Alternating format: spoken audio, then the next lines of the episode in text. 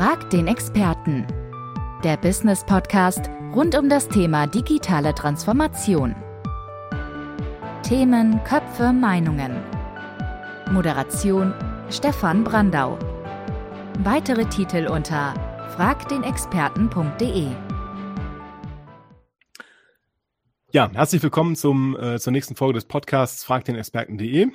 Heute geht es um die Digitalisierung im Mittelstand und äh, dazu vielleicht ganz kurz vorab äh, folgende Bemerkungen. Die Digitalisierung ist also als gesellschaftlicher Trend zu sehen, der sich auf absehbare Zeit nicht wieder umkehren lässt. Das ist eine Tatsache, mit der sich auch der Mittelstand auseinandersetzen muss, auch wenn er sich oft von der Digitalisierung abgehängt fühlt.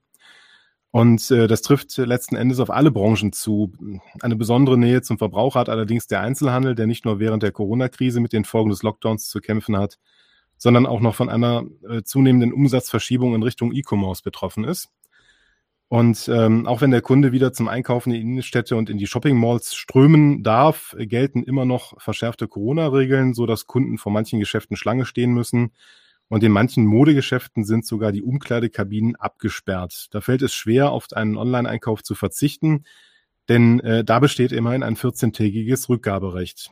Eine Kombination aus stationärem Einzelhandel und E-Commerce verbindet die Vorteile beider Welten.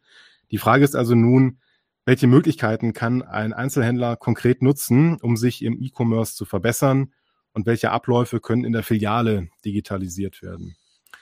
Dazu haben wir zwei Experten eingeladen. Ähm, die Frage, wie Digitalisierung im Mittelstand äh, aussehen kann, speziell aber auch im Bereich äh, vom Bereich E-Commerce, möchte ich heute ganz gerne mit zwei Experten klären, die sich mit der Digitalisierung in mittelständischen Firmen besonders gut auskennen. Zunächst begrüße ich David Odenthal von Konversion Digital. Er ist Experte für digitale Konversion, Veranstalter der Conversion Digital Night, einer regelmäßigen Veranstaltung für Marketer im Herzen von Köln. Herzlich willkommen, David. Schön, dass du Zeit für uns hast. Vielen Dank, Stefan, dass ich dabei sein darf. Gerne. Ja, des Weiteren begrüße ich Stefan Stratmann von Stratmann Digital. Stratmann Digital unterstützt Einzelunternehmer und kleine mittelständische Unternehmen mit digitalen Lösungen und hilft ihnen so, ihre Ziele zu erreichen. Ähm, Stefan Stratmann ist außerdem Dozent für die Themen Online-Marketing und E-Commerce. Und die Berater von Stratmann Digital geben Hilfestellung bei der Auswahl geeigneter Online-Dienste, ermöglichen durch Wissensvermittlung eine eigenständige Anwendung der Software und bieten Lösungen als Service an. Auf der Webseite von Stratmann Digital heißt es, wir sind ein Remote-First-Unternehmen. Das klingt spannend. Herzlich willkommen, Stefan. Schön, dass du Zeit für uns hast. Ja, vielen Dank, Stefan. Vielen Dank für die Einladung. Ja, sehr gerne. Ähm, ja, wie eingangs schon erwähnt, ist der Einzelhandel von, der, von den Folgen der Corona-Krise hart getroffen. Eine Ausnahme sind die Baumärkte, die während der Corona-Krise einen Umsatzplus, Umsatzplus verzeichnen konnten, weil die meisten Menschen die unverhoffte Freizeit für Verschönerung und äh, Umbauten zu Hause genutzt haben. Äh, andere Unternehmen hat es da hingegen hart getroffen. Das Modeunternehmen Appelrad Küpper hat wegen der Corona-Krise Insolvenz angemeldet und bereits im März 2020 16 Filialen geschlossen. Gleiches gilt für die deutsche Tochter des Modehändlers Gina Tricot sowie äh, den Reparaturdienstleister Mr. Minute, der insgesamt 30 Filialen schließt. Und die neueste Meldung über die Clear-Gruppe wurde das Insolvenzverfahren verhängt. Der Friseurbetrieb muss 450 Salons schließen. Ähm, aber war wirklich die Corona-Krise schuld an diesen Insolvenzen? Der Einzelhandel steht vor einer ganzen Reihe diverser Herausforderungen, die sich im Laufe der Zeit aufgebaut haben. Hohe Mieten, Frequenzrückgang in den Innenstädten, zu viele Filialen und dadurch hohe Kosten und vereinzelt auch eine unklare Positionierung im Markt. Ähm, eine Digitalisierungsstrategie ist also nicht das alleinige Heilmittel. Es geht vielmehr um die konsequente Ausrichtung am Kunden. Da die meisten Unternehmen äh, da die meisten Kunden aber immer mehr digitale Lösungen verwenden, ist die Digitalisierung für Handelsunternehmen am Ende doch wieder relevant. Um, ein einfaches und schnelles und individuell abgestimmtes Bezahlen, ein modern aufgestellter E-Commerce sowie die digitale Vernetzung einzelner Abwicklungsprozesse sind dabei wichtige Faktoren. Der stationäre Einzelhandel hat seine Kunden also optimal mit einem Multi-Channel-Business erreichen und zufriedenstellen. Digitale Kunden möchten auch digital einkaufen und glückliche Kunden kommen wieder. Was können denn die ersten Schritte für eine erfolgreiche Digitalisierung sein im Einzelhandel? Das wäre mal so die erste Frage, dass man vielleicht über das Thema ähm, Digitalisierung Richtung E-Commerce spricht. Was gibt es denn da für mögliche Ansätze?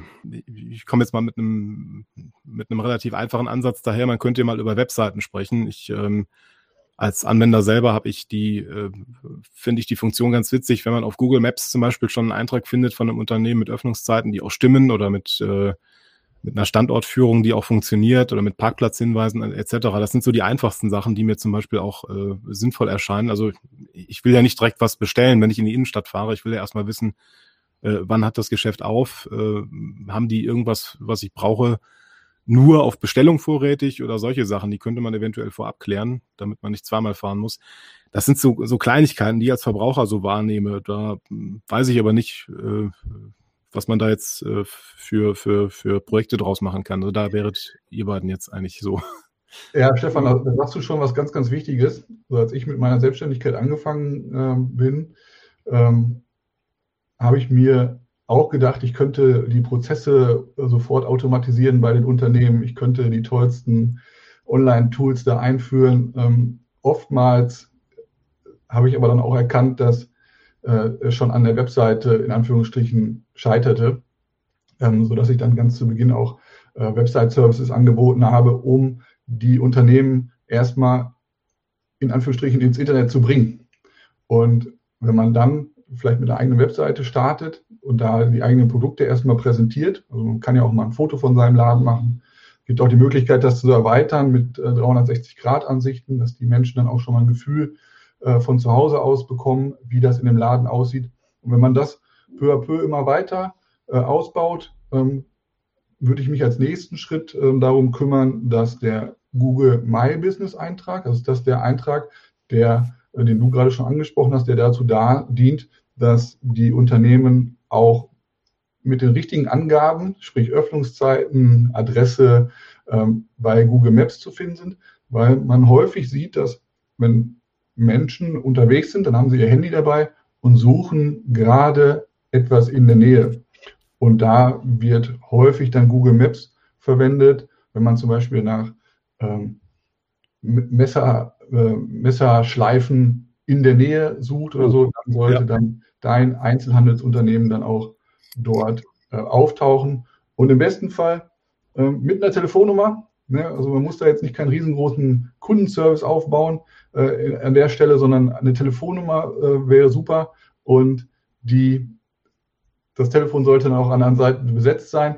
Ähm, das heißt, man sollte dann auch im Laden äh, sein Telefon mithaben, weil sonst ähm, ist es auch für den Kunden blöd. Er sucht dich, findet dich, ruft dich an und du gehst nicht dran. Also das sind so die ersten Schritte, die man da schon mal einhalten kann, bevor wir hier über eine große ähm, Online-Marketing-Strategie äh, sprechen.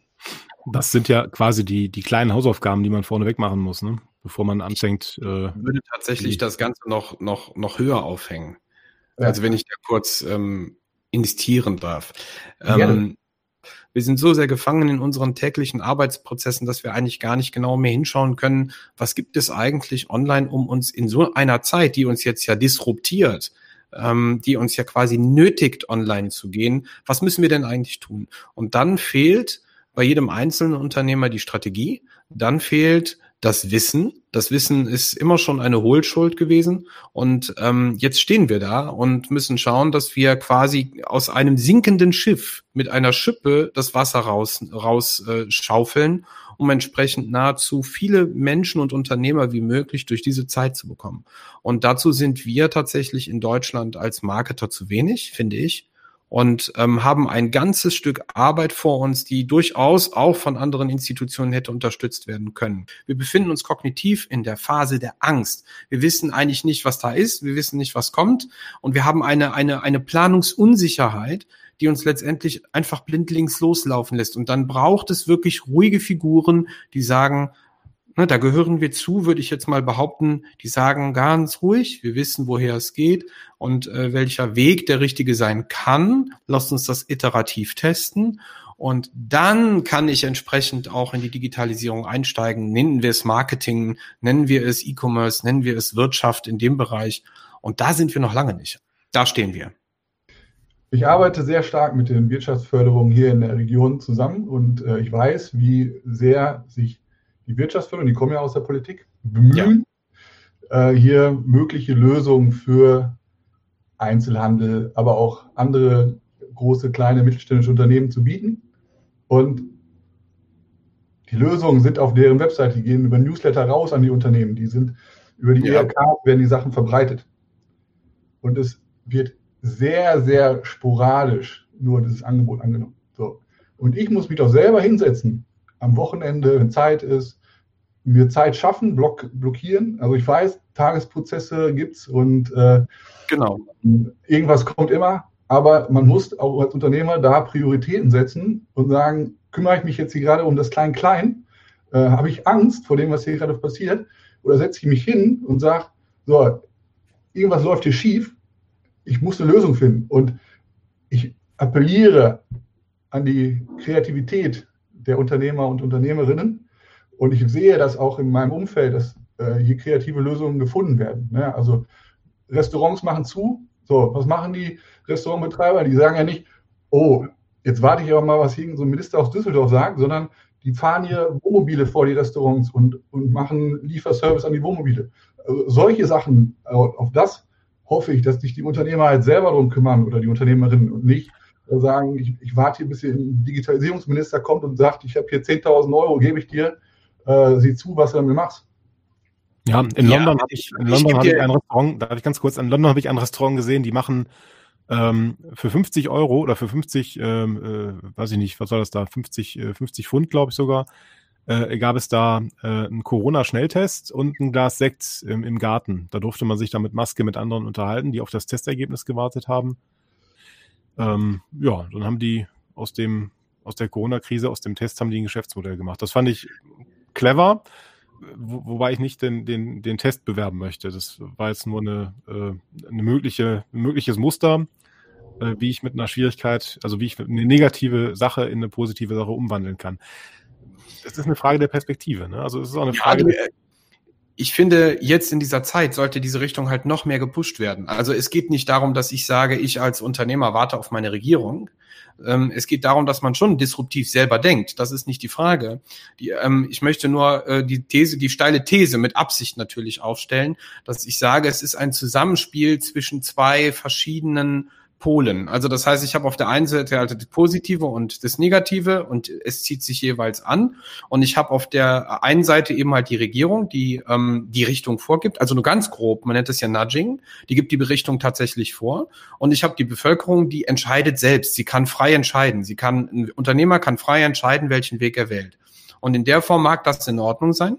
Ähm, wenn ich aber, ich erinnere nur eben halt an diesen Satz, ich müsste ihn wirklich raussuchen, ähm, dass es auch an, an, den Unternehmern, also dass es an den Menschen selber liegt, dass sie nicht digitalisiert denken wollen, ähm, muss ich sagen, ja und nein. Also auf der einen Seite will ich als Unternehmer durchaus diese Dinge selbst entscheiden und da auch die Perspektive wechseln. Zum Beispiel, dass Restaurants auch entschieden haben, gut, wenn wir dies nicht dürfen, dann machen wir Lieferdienst, wenn wir das nicht dürfen oder nicht können aufgrund der, der, der ähm, ja, ich sag mal, ähm, Verwundbarkeit oder dieser, dieser Krise, die wir jetzt tatsächlich haben, dann muss ich mir halt andere Ideen suchen, mit denen ich versuche, ähm, mich über Wasser zu halten.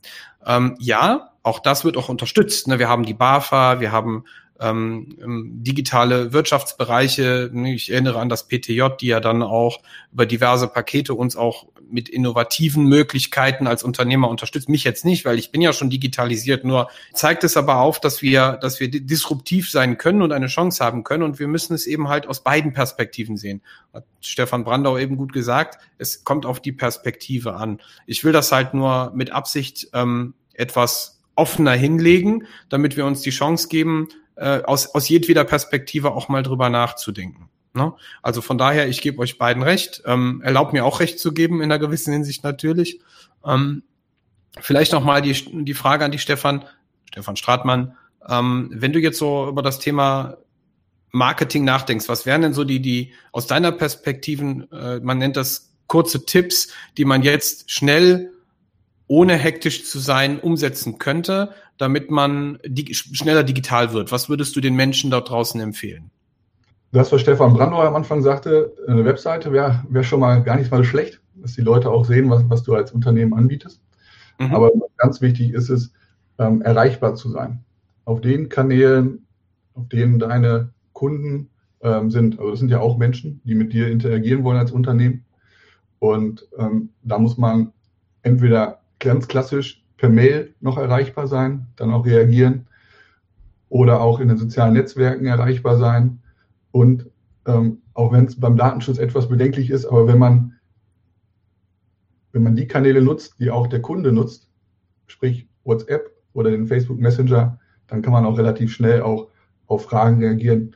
Und nicht nur die Unternehmen und die Unternehmerinnen und alle Beteiligten dort sind gerade unsicher, sondern auch der Konsument an sich, also der Kunde ist unsicher, möchte auch von den Unternehmen wissen, wenn ich da bei euch vielleicht was bestelle, kommt das an? Ähm, wie sind gerade die Lieferzeiten? Habt ihr Produktionsengpässe, wenn es äh, bei B2B-Unternehmen sind? Und wenn man da nicht schnell reagiert, ähm, kann das dazu führen, dass noch mehr Unsicherheit aufkommt.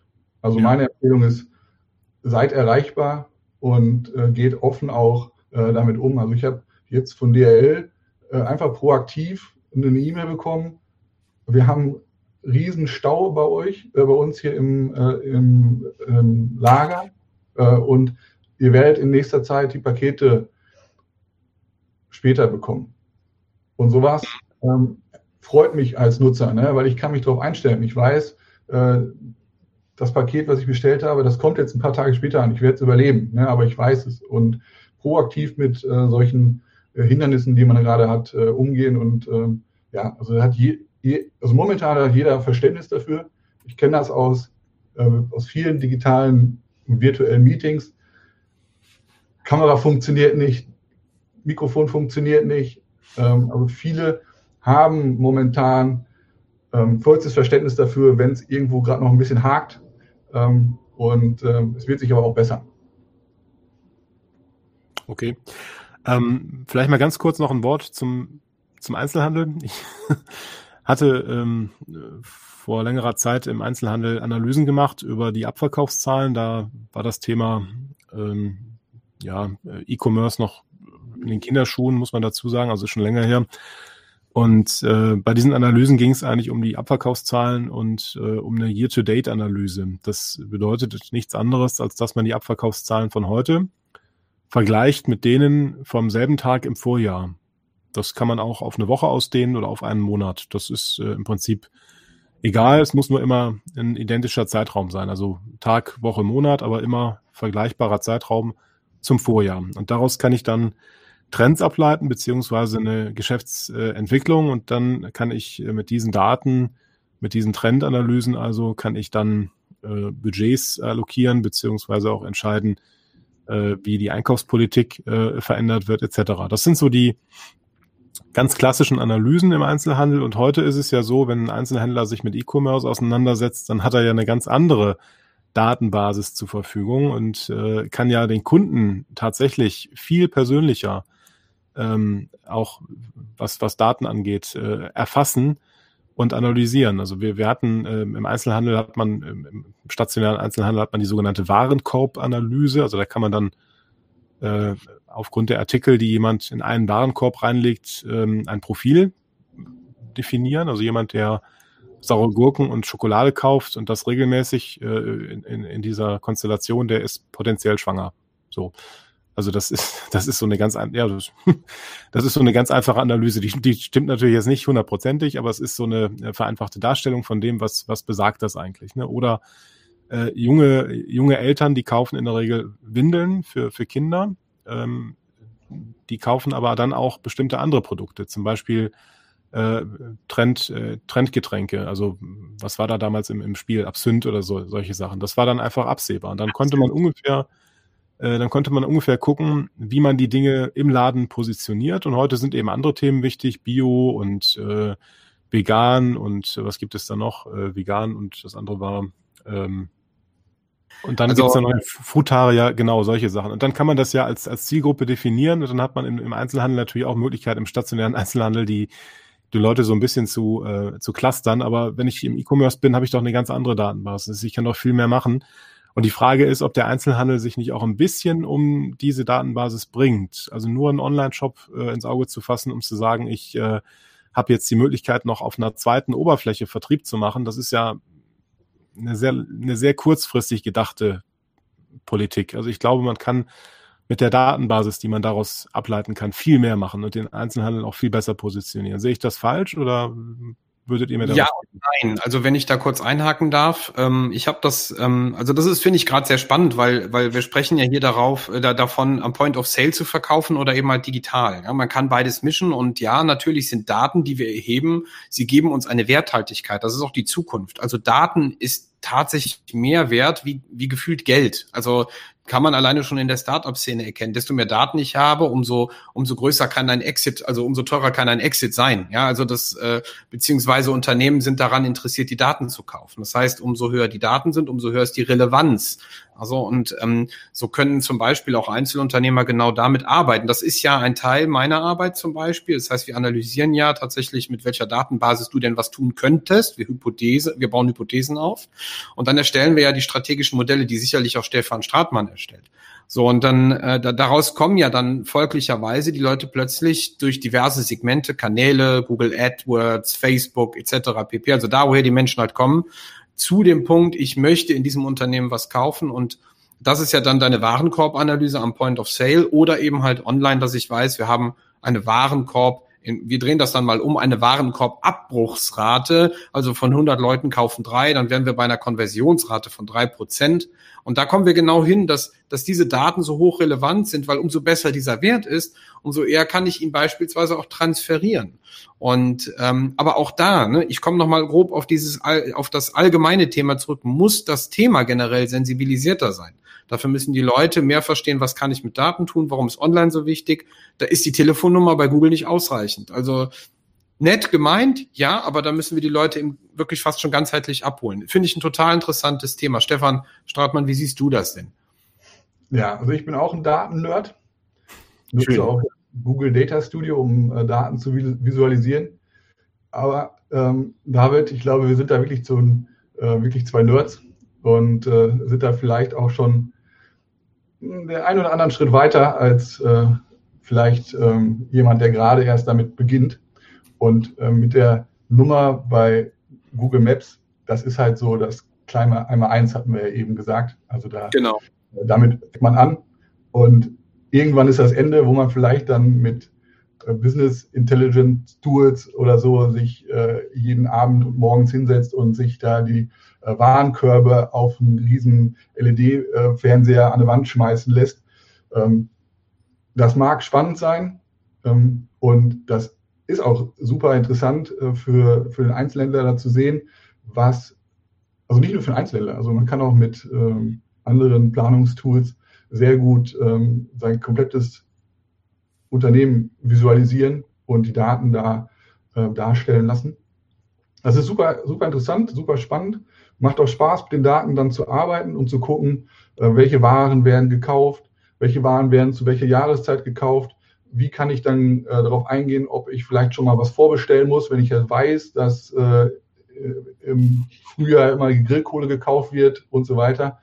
Ähm, und kann dann auch viel besser äh, für das kommende Jahr planen.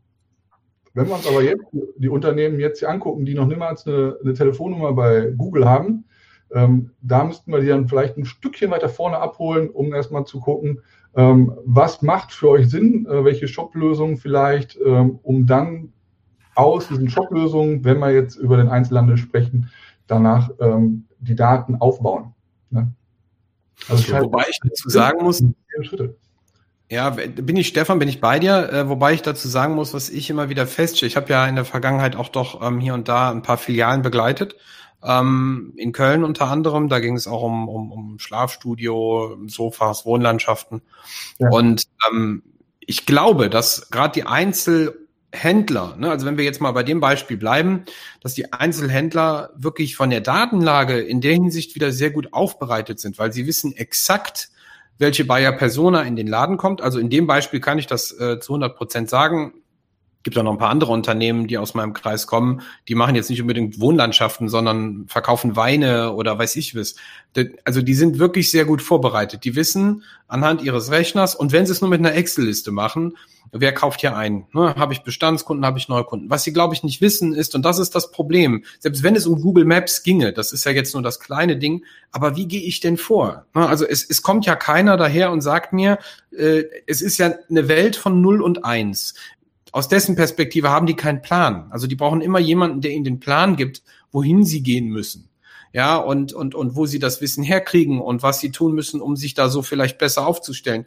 Und wir vergessen sehr oft halt auch, wie gesagt, ich kann mich nur auf meine Beispiele beziehen, ähm, dass die halt in ihren Offline-Prozessen schon ganz gut wissen, wie sie das ähm, etablieren könnten, aber tatsächlich nicht wissen, wie sie es online anwenden können. Und dafür haben wir wieder das Wissen, dass du halt, weiß ich, ich fange mal mit einem CRM, Kundenmanagement-System an, äh, das plötzlich automatisch mit der Website quasi sich austauscht über, ne, über technische Möglichkeiten. Ich will jetzt gar nicht zu sehr in die Fachbereiche reingehen oder wie sie halt lauten in der Fachsprache. Da, da sehe ich halt echt noch, also unabhängig vom Einzelhändler, bei vielen anderen auch, Mittelständern, ähm, eine große Chance. Da würde ich ganz gerne eingrätschen, weil ähm, da fällt mir als Verbraucher auch tatsächlich was ein, was mir möglicherweise sinnvoll erscheint. Und zwar sind das so ein paar persönliche Erfahrungen. Also ich kriege zum Beispiel von meinem Zahnarzt einmal im Jahr eine SMS. Ich soll doch bitte an die professionelle Zahnreinigung denken. Inzwischen bin ich nicht mehr im Einzugsgebiet von diesem Zahnarzt wohnhaft. Das heißt, ich kann die SMS eigentlich getrost vergessen.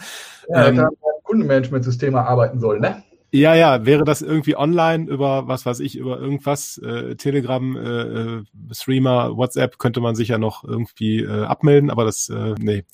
Äh, in der Gruppe, ja gut, geht auch nicht, ne? Aber dann äh, könnte man das eventuell irgendwie clever lösen. Also mit einem äh, Customer Self-Service Portal wäre es möglich, wenn ich eine Kundennummer hätte, beziehungsweise einen Zugang, könnte ich ja äh, im Prinzip das tun. Ähm, man könnte das jetzt auf die, aufs nächste Level bringen. Warum gibt es denn kein Customer Self-Service Portal für Zahnärzte allgemein, so dass ich mich als Kunde nicht von dem Portal grundsätzlich abmelde, sondern meinen Zugang auf einen anderen Zahnarzt verlege. Das heißt, ich bleibe mit meinem Account in dem Portal lebenslang äh, quasi Mitglied. Ich gebe nur äh, im Prinzip den Account weiter an den nächsten Zahnarzt. Der speist die Nachricht ein, dass meine professionelle Zahnreinigung fällig wird und ich bekomme die Einladung von dem Zahnarzt in Dortmund, wo ich jetzt wohne. Und dann funktioniert das viel besser. Aber was nutzt mir die SMS aus Düsseldorf? Ich fahre doch nicht nach Düsseldorf, um mir eine, naja, egal. Also das war eine Idee. Die andere Idee ist, wenn ich zum Friseur gehe, muss ich anrufen. Ich weiß, dass jedes Mal, ich, ich sehe das selber, wenn ich im Friseursalon sitze und die Haare geschnitten bekomme, dann springt die Frau auf, lässt mich da sitzen, weil das Telefon klingelt. Das könnte ja ein Kunde anrufen, ist ja in der Regel auch so. Entweder sagt er ab oder es ist ein Kunde, der einen Termin vereinbaren will. Sondern dann dauert das drei Minuten und du sitzt da mit halbgeschnittenen Haaren und denkst dir, hm, ja, warum denn ich, ne? Weil dauert jetzt länger bei mir. Äh, Lösung, warum macht man nicht einfach einen Google-Kalender als Friseur? Das ist ein Kunde, der zumindest ein bisschen affin ist und ich glaube, die meisten Kunden sind wesentlich digitaler als die meisten Unternehmen heute äh, dass ein Kunde sich mit seinem Handy oder mit seinem, was weiß ich, äh, Laptop oder so einloggt und sagt, hier, ich bin jetzt bei dem Friseur sowieso, ich möchte gern einen Termin, guck mal. Ähm, ich meine, Stefan, so machen die ja mittlerweile auch die Termine. Wenn ich mit dir sprechen möchte, muss ich aber, ja. muss ich aber dir einen Termin buchen. Nee, Finde ich witzig, finde ich witzig, aber es hat ja funktioniert. Ja, also ja da möchte ich mal ganz kurz, Stefan, ganz kurz, entschuldige bitte, ähm, aber genau da ist doch das Problem. Also wir haben ja wir wissen das, wir sind die Wissenden. Jetzt, jetzt, jetzt hat aber so eine Friseuse nochmal, die hat jeden Tag Arbeit und sie muss richtig kämpfen. Sie muss gucken, dass sie die Termine reinholt. Woher soll sie, ich kann ihr jetzt nicht, nicht und ich will jetzt nicht suggerieren, dass sie es nicht könnte, aber woher soll sie denn die Idee nehmen, dass sie das verknüpfen kann? Ja, das ist eben, man könnte ja. das ja mit einem, mit einem Schulungswebinar begleiten, dass man den mit Leuten im Mittelstand, und das kann man ja auch äh, postulieren über, was weiß ich, IHK, Wirtschaftsförderung, dass man sagt, hier, da gibt's ein Webinar, da machen wir auf solche Themen aufmerksam. Wir machen das meinetwegen jetzt auch fokussiert auf äh, den Bedarf von Friseuren, Zahnärzten etc. und helfen diesen Mittelständlern erstmal und dann geht man einen Schritt weiter. Und, ähm, ja, aber das hat mit Kognition zu tun, mit Wahrnehmung. Der Mensch sagt sich, wie Steve Krug schon gesagt hat, don't make me think, lass mich nicht groß nachdenken. Ich will mein ja. Problem jetzt gelöst haben. Als Unternehmer, als Verbraucher, als was auch immer. Und ja. da brauchst du halt immer den Plan und die Strategie und alle Fragen entlang in der Hirnrinde, die stattfinden. Warum soll ich das kaufen? Was kaufe ich hier und wie kaufe ich's? Diese Fragen müssten ja gelöst sein. Und das kannst du nur strategisch. Und das kannst also, du nur begleitend ja. und da brauchst du einen Berater für. Das da, da sind wir dann im Bereich Website-Gestaltung. Ne? Also das ist ja ja. im Prinzip äh, eine, eine ganz. Nee, das ist halt ganz tatsächlich ein menschliches Thema. Also das nochmal, also diese auch das Thema Konversion hat sehr viel mit Wahrnehmung zu tun. Es ist nicht nur, ich habe die geilste Technik, ich habe die schönste Software, sondern der Mensch, der vor dem Rechner sitzt, der muss eine eine Reise durch diese Welt machen, die du ihm suggerierst, dass er sagt, das will ich haben. Das machen ja die großen Unternehmen wie Apple, Google, die machen uns das vor, jeden Tag. So, ja. und das musst du halt aufs Kleine transferieren. Ich will euch die, ich will euch wieder äh, Möglichkeiten geben, bitte. Vielleicht einfach nochmal für die Leute, die jetzt auch zuhören und die nicht unbedingt mit dem Begriff Konversion was anfangen können. Ich äh, würde das ganz gerne nochmal kurz für Laien erklären. Äh, Conversion Rate, also der englische Begriff, äh, steht im Online-Marketing für die Quote der Nutzer, die auf einer Webseite eine gewünschte Aktion ausführen. Und das kann die Anmeldung zu einem Newsletter sein, der Abschluss eines Abos oder eine Bestellung in einem Shop. Konversion meint also, aus einem Besucher einen Kunden zu machen. Und die Conversion Rate Optimierung, abgekürzt CRO, äh, gehört zu den grundlegenden Aufgaben eines jeden E-Commerce-Anbieters im B2C genauso wie im B2B. Und ähm, ja, im Prinzip äh, spielt dabei nicht nur die Usability einer Webseite die Rolle, sondern auch die ähm, inhaltliche Gestaltung, also bestimmte Konditionen. Das ist jetzt wieder im E-Commerce, also im Handel wichtig, ähm, die der Kunde bereit wäre beim Abschluss eines Kaufes zu akzeptieren und äh, zu den klassischen Konditionen im Handel gehören die angebotenen Zahlungsmöglichkeiten, die Lieferzeit und die Versandkosten. Und wenn diese Konditionen außerhalb des üblichen Rahmens liegen, dann äh, kann der Kunde seine äh, Einkaufstour eventuell auch abbrechen und dann hat man eben auch keine Konversion. Ne? Also das äh, sind sowohl die digitalen Konversionselemente als auch die üblichen Handelskonversionselemente, äh, die man hier berücksichtigen muss. Das ist vielleicht beim Einzelhandel, also beim E-Commerce wichtig. Ähm, aber das ist ja das Thema, was quasi du dann beim Kunden berätst, David. Also du machst ja, ja quasi dann genau diese Analyse mit dem Kunden für seine Webseite. Ne? Ist richtig. Man, man muss es ergänzen. Es muss disruptiver sein. Wir sollten das holistischer sehen. Aber ich glaube, Stefan Stratmann wollte auch was dazu sagen. Stefan. Ja, äh, danke. ähm, also das mit der ähm, Optimierung kannst du sogar auch bei deinem Friseur sehen. Ne? Also ja. wenn äh, der Friseur wüsste, dass er so ein Kalendertool nutzen kann, um da einen Termin zu buchen, dann kann er auch direkt da die Zahlung rüber abwickeln. Das müsste er natürlich dann auch wissen. Ja. Ähm, das heißt, du buchst den Termin, äh, Maschinenhaarschnitt, ohne Waschen, keine Ahnung, 18 Euro und bezahlst dann auch direkt äh, online. Das heißt, wenn du da reinkommst, hast du schon deinen Termin, hast bezahlt, äh, kannst nachher noch Trinkgeld geben über ähm, eine bargeldlose Möglichkeit und bist dann ruckzuck wieder aus dem Laden raus. Ähm, dein Friseur oder die Friseurin musste dann nicht immer ans Telefon rennen. So, das mal ähm, dabei weggenommen. So, und ähm, worauf der David eben hinaus wollte, war, glaube ich, das äh, Workshop, den ich bei der Wirtschaftsförderung äh, Dortmund angeboten hatte. Ähm, da gab es äh, vier Stunden Workshop, erstmalig dann auch virtuell. Also es äh, muss auch heutzutage so gehen. Und da haben wir dann mit 15 äh, Unternehmerinnen und Unternehmern ähm, ausklamüsert ähm, über mehrere Etappen, was momentan so die größte Auswirkung hätte mit der vermeintlich, ähm, mit dem vermeintlich geringsten Aufwand. Da wurden dann ein paar Themen genannt, aber was sich dann nachher so äh, rauskristallisiert hat, war die Schaltung von Google-Anzeigen. Das heißt, man schaltet Werbung auf, bei der Suchmaschine nach bestimmten Suchbegriffen. In deinem Fall wäre es vielleicht Friseur Dortmund oder ähm, Zahnarzt in Dortmund, um einen neuen Zahnarzt zu finden. Und äh, da ähm, haben wir geguckt, ähm, was für Möglichkeiten es gibt für die Unternehmen und haben daraus dann ein so ein dreiwöchiges Projekt gemacht, ähm, wo dann jeder schauen musste, ähm, dass er dann auch für den speziellen Fall auch eine Landingpage entwickelt. Also die Landingpage, da kann David gleich noch ein bisschen mehr zu sagen, äh, dient einfach dazu als in Anführungsstrichen Auffangbecken von denjenigen, die auf diese Werbung geklickt hat. Und gerade diese Gestaltung der Landingpage, die hat eine große Auswirkung darauf, wie erfolgreich äh, so eine Kampagne ist. Und das mhm. setzt natürlich voraus, also man muss nicht unbedingt eine riesen Webseite haben mit seinem Unternehmen, aber man muss äh, in der Lage sein, ähm, eine solche Landingpage mit der Werbung zu verknüpfen, um dann gezielt wirklich interessierte Kunden auf sein Unternehmen aufmerksam zu machen. Und da gebe ich jetzt gerne an den David weiter. Gerne. Herzlichen Dank dafür, Stefan. Ja. Ähm, ja, vorweg, also was man bestimmt eben in meinen Ausführungen öfters auch mal gehört hat, Kognition, äh, Wahrnehmung, Nudging, das sind alles so Fachbegriffe, die äh, sehr viel auch mit unserem Gehirn zu tun haben, also Dinge, die wir wahrnehmen. Und ähm, letztendlich kann man sagen, ähm, man muss kurz oben abgebrochen, wir haben eine eigene Methodik entwickelt, die nennt sich KIT-Methodik. Ähm, spannend, dass sich das anhört wie ein Werkzeugkoffer, den ich aufmachen kann und die wichtigsten Sachen raushole. K steht für Kognition, I für Inhalt und T für Technik. Und ähm, in dieser von uns ähm, ja entwickelten Methodik geht es vor allen Dingen darum, dass man versucht, technisch es so einfach wie möglich zu machen, inhaltlich so schmackhaft wie möglich. Und Kognition bedeutet nichts anderes, wie den Menschen emotional ähm, zu wecken für das Angebot.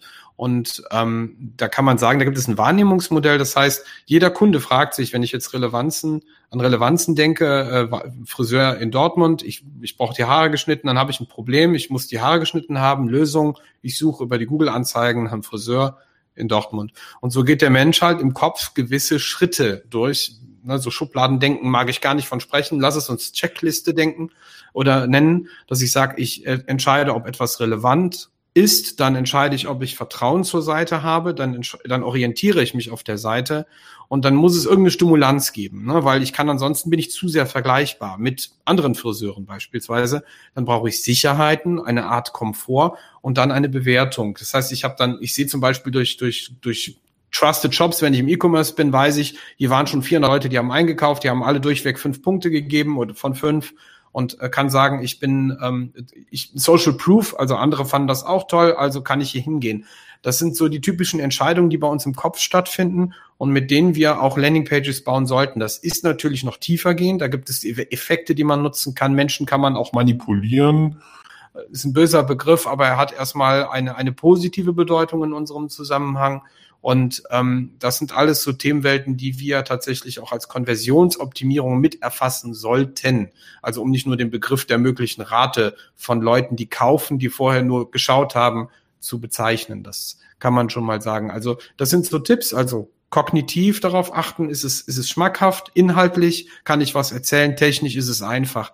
Da kannst du nicht einfach irgendeine Seite technisch hinbauen, so nach dem Motto, ähm, ich baue mir simpel was hin, nur verstehen tut's keiner. Ne? Also rote Schrift auf blauen Untergrund oder sowas. Das sind so Dinge, die, die gehen zum Beispiel. Nicht um mal so ein, so ein versimplifiziertes Thema zu nennen. Ja. Mhm. Okay, danke für die Ausführung. Also interessant. Äh, damit kann ich auch eine Webseite kognitiv optimieren. Also nicht nur eine ja. Landingpage, sondern eine ganze Webseite. Geht das auch? Ja, Natürlich, weil letztendlich musst du das als Reise durch die Seite verstehen. Das heißt, ich als Mensch bin meistens dazu geneigt, eine Seite dann weiter oder tiefer zu besuchen, wenn ich eine, einen, einen schmackhaften Inhalt, wenn ich etwas wahrgenommen hat, was mich, was mich getriggert hat, was mich, was mich dazu animiert hat, den nächsten Schritt zu gehen. Das kann Scrollen sein, also mhm. mit dem Mausrad nach unten gehen, oder das kann eben halt auch ähm, der Klick sein. Also man sagt zum Beispiel mit drei Klicks, alte Regel, die gilt immer noch, mit so wenigen Klicks wie möglich zum Ziel kommen. Ähm, Menschen neigen dazu halt auch Dinge nicht mehr wirklich wahrzunehmen aufgrund der vielen äh, Informationen, die wir im Netz haben. Man nennt das auch den zweiten Leseweg, Dual Readership Path. Dazu habe ich auch einen schönen langen Artikel mal geschrieben. Ähm, ja, wir überfliegen viel. Also das ist eine Reise des Nutzers, von der du sprichst. Man nennt sie fachtechnisch User Journey und mhm. oder im äh, im E-Commerce auch Customer Journey. Mhm. Und ähm, ja, diese Reise ist sehr relevant, ja, weil damit mit dem Entree, mit der, man sagt ja, die Zielseite ist ja die, die ich zuerst sehe. Das kann die Startseite sein. Man nennt es äh, also salopp gesprochen Landingpage. Es ist immer die Seite, auf der ich zuerst lande. Das kann eine Unterseite sein. Im schlimmsten Fall, wenn schlecht optimiert wurde, sogar die Impressumsseite. Das wäre dann doof. Aber mhm. äh, in, den, in, in den meisten Fällen ist es dann wirklich die Produktseite oder die Startseite. Ne? Okay. Und ähm, was ist denn deine persönliche Erfahrung? Hat jeder Shopbetreiber, ähm, der einen E-Commerce-Shop betreibt, hat jeder Shopbetreiber einen Zielwert äh, für seine Conversion Rate oder ist, ist dieser Wert im, in vielen Fällen gar nicht beachtet worden? Also tatsächlich ist der in vielen Fällen, also ich habe jetzt nur einige Shops optimiert, von groß bis klein, der Zielwert ist nicht wirklich angegeben. Was immer angegeben ist, ist die Conversion, also du hast ein Ziel, wohin du laufen kannst, aber der Zielwert wird oft nicht definiert. Das Problem ist bei der Software, die uns ja heutzutage zur Verfügung gestellt wird, wir können Google Analytics als Beispiel nennen, da musst du irgendeinen Zielwert benennen. Ähm, du musst ihn aber übereinanderlegen mit den Daten aus dem E-Commerce-System. Das heißt also, wenn ich jetzt weiß, ich habe im Monat 100 Kunden, mein durchschnittlicher Warenkorbwert liegt bei 500 Euro, wie sieht denn der Zielwert aus? Ne, also in mhm. dem Fall müsste ich sagen, wenn mein, mein Zielwert 700 Euro wäre als durchschnittlicher Warenkorbwert, dann müsste ich ihn dort angeben. Aber er ist immer unterschiedlich und in den, in den meisten Analyse-Softwares wird dieses nicht hinterlegt. Das heißt also, wir messen tatsächlich in dieser Hinsicht nur den Wert von 0 zu 1, also bisher haben 0 gekauft und dann einer, dann haben wir eine Konversionsrate von, je nachdem, wie viele Leute vorher draufgeschaut haben, durchschnittlich weltweit im Übrigen von 0, ja, man sagt drei Prozent, aber das machen die Großen wieder wett. Es ist meistens 0,5, 0,7, 0,3. Das ist so die durchschnittliche weltweite Konversionsrate. Von Websites. Oder von Shops? Von allen Seiten, also von Shops, allen ja. Seiten. Das, von allen, also das, wirklich Leads oder Sales völlig, völlig unabhängig davon. Ja, das heißt, also 0,7 Prozent, das heißt, äh, 99,3 ähm, Prozent der Website-Besucher oder Shop-Besucher kaufen nicht und nur, nur, das ist aber wenig, ne? Ja, das liegt aber auch daran, weil wir eben halt zu viel auf die Technik und den Inhalt achten und die Kognition außen vor lassen. Das ist der größte Hebel. Wenn ich Menschen emotionalisiere, kaufen sie. Ne?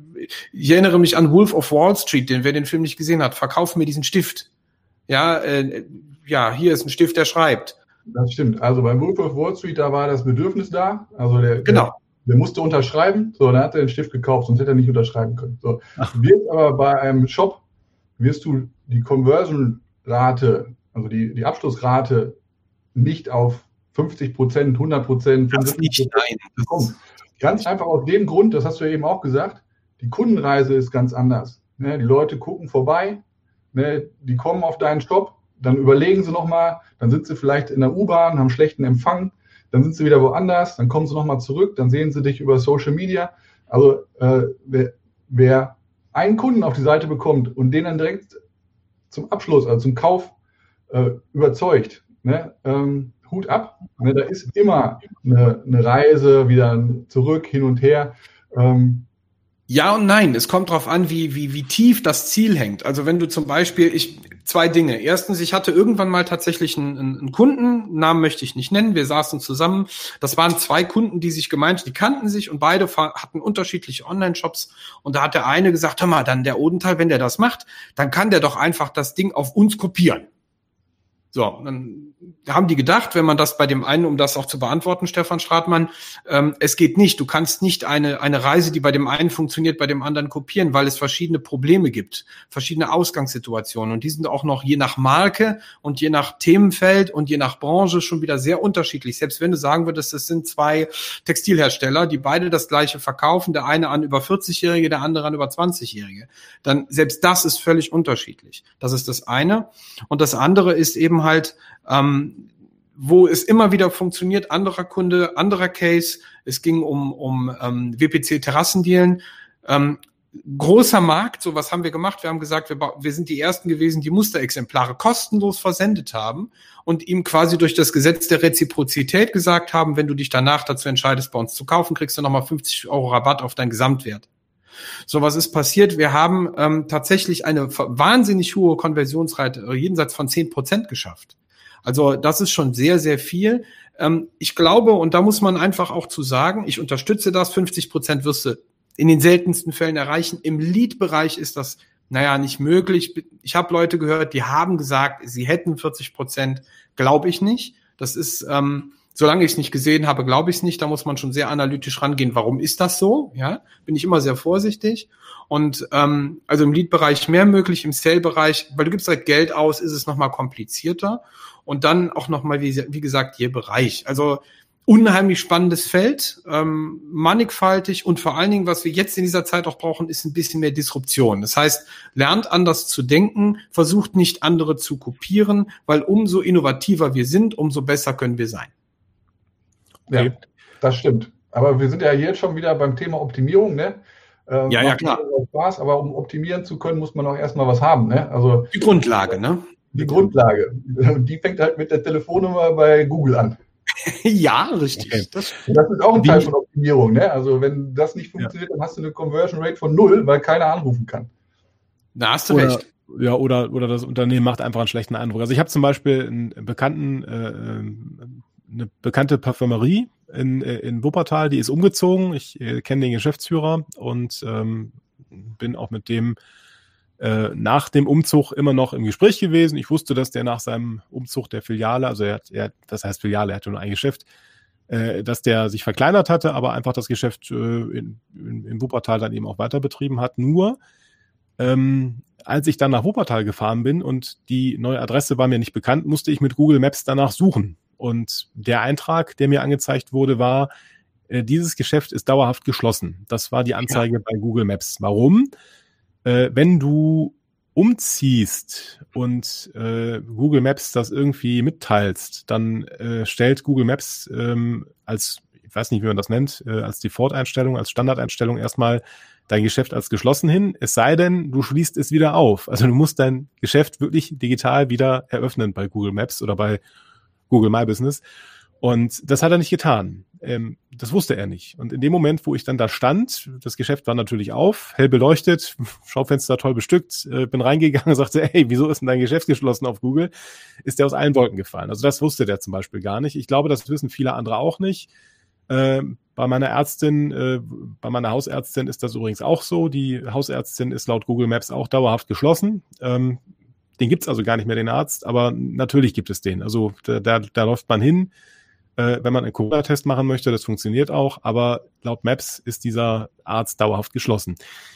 Schade. So, jetzt wissen all diese Einzelunternehmer nicht, wie das funktioniert und bringen sich möglicherweise um Geschäft, weil jemand, der das nicht zusammensortieren kann, also der denkt, das, was Google Maps anzeigt, stimmt, der geht auch nicht mehr dahin, der ruft auch nicht mehr da an.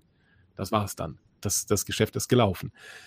Ähm, das bedeutet, äh, wenn wir heute mit Kunden zu tun haben, die nun mal digital sind, und das sind wir nun mal alle, weil wir uns auf Google Maps verlassen und auf unsere Handys, äh, dann ist dieser Kunde, also dieses Unternehmen ist dann tot, digital. Der ist digital tot. Da ruft keiner mehr an, da geht keiner mehr hin, der, das war's. Du suchst dir einen anderen Arzt. Und das ist das Problem, was ich sehe. Wenn wir uns äh, als, ich will das jetzt nicht, ähm, äh, wir sind jetzt keine Evangelisten, ja, also wir müssen das hier nicht predigen, aber äh, wenn man sich im, im, im, Aufklärungsmodus befindet, und das tun wir ja nun mal hier gerade mit diesem Podcast auch ein bisschen für den, ähm, für den Mittelständler, der eventuell an der Stelle das übersehen hat. Also man hat überall einen blinden Fleck und bei der Digitalisierung vielleicht gerade mal bei, bei Google My Business, dann ist das ein dezenter Hinweis. Gucken Sie mal selber nach Ihrem Geschäft auf Google Maps und gucken Sie mal, ob Sie sich selber als geschlossen oder offen vorfinden. Und wenn das geschlossen ist, dann haben Sie hier zwei wunderbare Fachleute, die Ihnen das Geschäft digital wieder eröffnen. Also das von daher, äh, äh ja, kein Problem. Diese unterstütze ich. Also ja, ähm, ich hatte übrigens ein ähnliches Erlebnis. Wir hatten ja mal die Zeit, dass wir mal wegfahren durften und ähm, das innerhalb von Deutschland. Das haben wir gemacht und wir sind haben nach einem Schwimmbad auf der Rückreise gesucht. Es waren nahezu bei Google Maps alles geschlossen. So, jedes Schwimmbad war geschlossen, aber wenn du da mal Glück hattest, war eins offen, aber das war dann, da durften dann eine gewisse, nur eine gewisse Menge Menschen rein. Also wir sind am Ende entnervt nach Hause gefahren, weil eben Digitalisierung doch ganz wichtig ist und genau bei solchen kleinen Sachen hängen bleibt. Ja. So, was, was Stefan, ähm, was glaubst du, ähm, wäre denn jetzt die Möglichkeit, ähm, direkt Umsetzung, Ideen für den Einzelhändler, für den Unternehmer, worauf muss er achten? Wir haben jetzt immer Google Maps im Kopf. Also das, ähm, also als allererstes würde ich auf meine Webseite gehen, stratmandigital.de und mich dort zum digitalen Dienstag anmelden. Dann gibt es nämlich immer jeden Dienstag ein bisschen Input per Mail. Ähm, da gibt es Leseempfehlungen, da gibt es Veranstaltungsempfehlungen, da äh, wird jeder sicherlich mal fündig. Könnt ihr euch dann gerne mal anmelden. So, aber ansonsten ähm, appelliere ich einfach an die Kreativität, das habe ich ganz am Anfang gesagt, der Unternehmer und Unternehmerinnen. Blockt euch eure Zeit für diese strategischen Themen. Ähm, ihr könnt gerne mit dem, mit dem David oder mit dem Stefan Brander oder mit mir sprechen. Äh, wir helfen euch da auch gerne. Es gibt tolle Fördermöglichkeiten, auch äh, für regionale Unternehmen, ähm, die dann auch solche, die man auch als Berater dann äh, gefördert bekommt. Und ansonsten gibt es ganz gute Bücher. Ähm, ihr habt in jeder größeren Stadt eine Bibliothek oder auch eine lokale Buchhandlung, die, wenn sie gut aufgestellt sind, auch solche Themen wie Online-Marketing haben.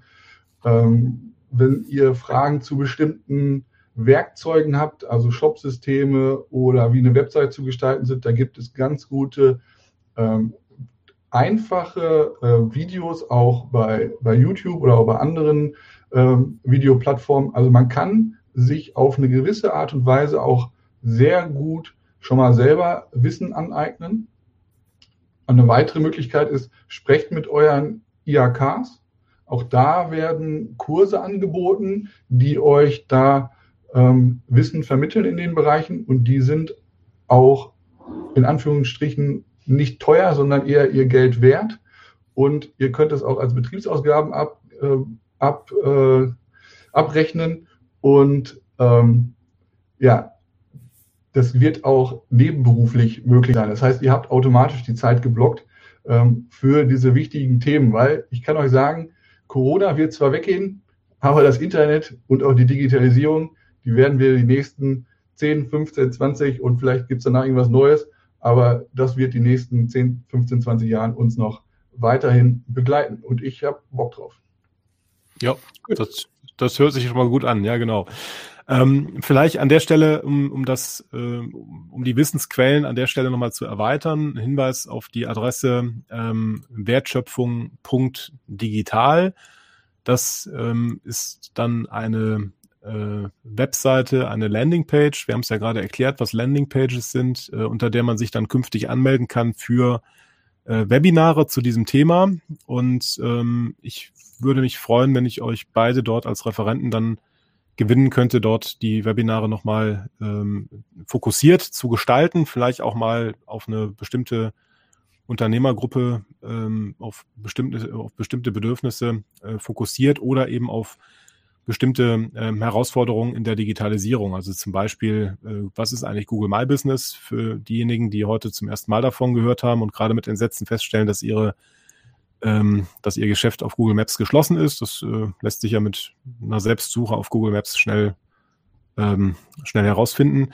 Ähm, das kann man dann da lösen. Also ich denke, wenn wir so ein Webinar machen und mal vielleicht so eine kleine, ähm, so einen kleinen Workshop, so eine kleine Anleitung geben, äh, wie das ein oder andere Problem zu lösen ist, dann haben wir da sicherlich einen, einen guten Beitrag geleistet, um im äh, Mittelstand Digitalisierung auch äh, greifbar zu machen. Vielleicht ähm, an der Stelle nochmal ein ähm, ein letzter Versuch, das Thema Disruption mh, hm, zu ähm, verwerten. Ich hatte das Thema jetzt oder den Begriff jetzt gerade auch vom David nochmal gehört, eben in, in deiner äh, letzten Bemerkung, die du gemacht hattest. Da war das Thema dis disruptives Denken, war ja bei dir ein, ein Stichwort. Und ähm, dazu nochmal eine ähm, Verbindung zum Einzelhandel. Es gibt ähm, aufgrund der Corona-Krise ja das Problem, dass im Einzelhandel in bestimmten äh, Fällen war das ja so, dass nur eine bestimmte Anzahl von Leuten, ähm, also eine bestimmte Anzahl von Kunden in den Laden rein darf. Und ähm, dann hat man das äh, einfach dadurch versucht zu begrenzen, indem man die Anzahl der verfügbaren Einkaufswagen, die vor dem Geschäft geparkt sind, äh, reduziert hat. Und ähm, da gibt es jetzt äh, eine interessante Entwicklung. Und zwar hat der Hersteller von Einkaufswagen ähm, Wanzel, äh, so heißt das Unternehmen, eine Erweiterung seines Portfolios gemacht, indem äh, die Firma Wanzel jetzt eben auch eine Überwachungstechnik anbietet. Die wird im Eingangsbereich eines Einkaufsgeschäftes installiert und zählt die, äh, den Publikumverkehr, der reingeht und rausgeht und kann so also die Anzahl äh, der Leute, die sich im Laden befinden, äh, messen und äh, zeigt dann auf einem Display an, ob äh, Eintritt in den Laden möglich ist oder nicht. Und das Gute daran ist, das kann man natürlich äh, steuern und digital anpassen an die aktuellen äh, vorgegebenen Werte. Wenn äh, zum Beispiel gesagt wird, auf 300 Quadratmeter äh, dürfen nur 20 Personen sich aufhalten oder eben 50, das kann ja je nachdem, äh, wie das gerade vorgegeben wird, kann das ja variieren und dann kann man das eben in der Software einstellen und man hat eine relativ einfache äh, und, und, und, leicht lösbare ähm, Umsetzung von diesem Thema. Also das ist äh, zum Thema Disruption vielleicht etwas, wie man sich auch im, ähm, im traditionellen industriellen Bereich mit Digitalisierung beschäftigen kann, indem man einfach mal über eine Portfolioerweiterung nachdenkt, die aber dann aufgrund der thematischen Nähe zum, zum Einsatzort, also in dem Fall Einkaufswagenhersteller hatten eine thematische Nähe zum Einzelhandel, äh, da ist die Kompetenz einfach, die schwingt mit. Und wenn ich jetzt Digitalisierung anbiete mit, äh, mit ausgereifter Technik von, von Herstellern wie,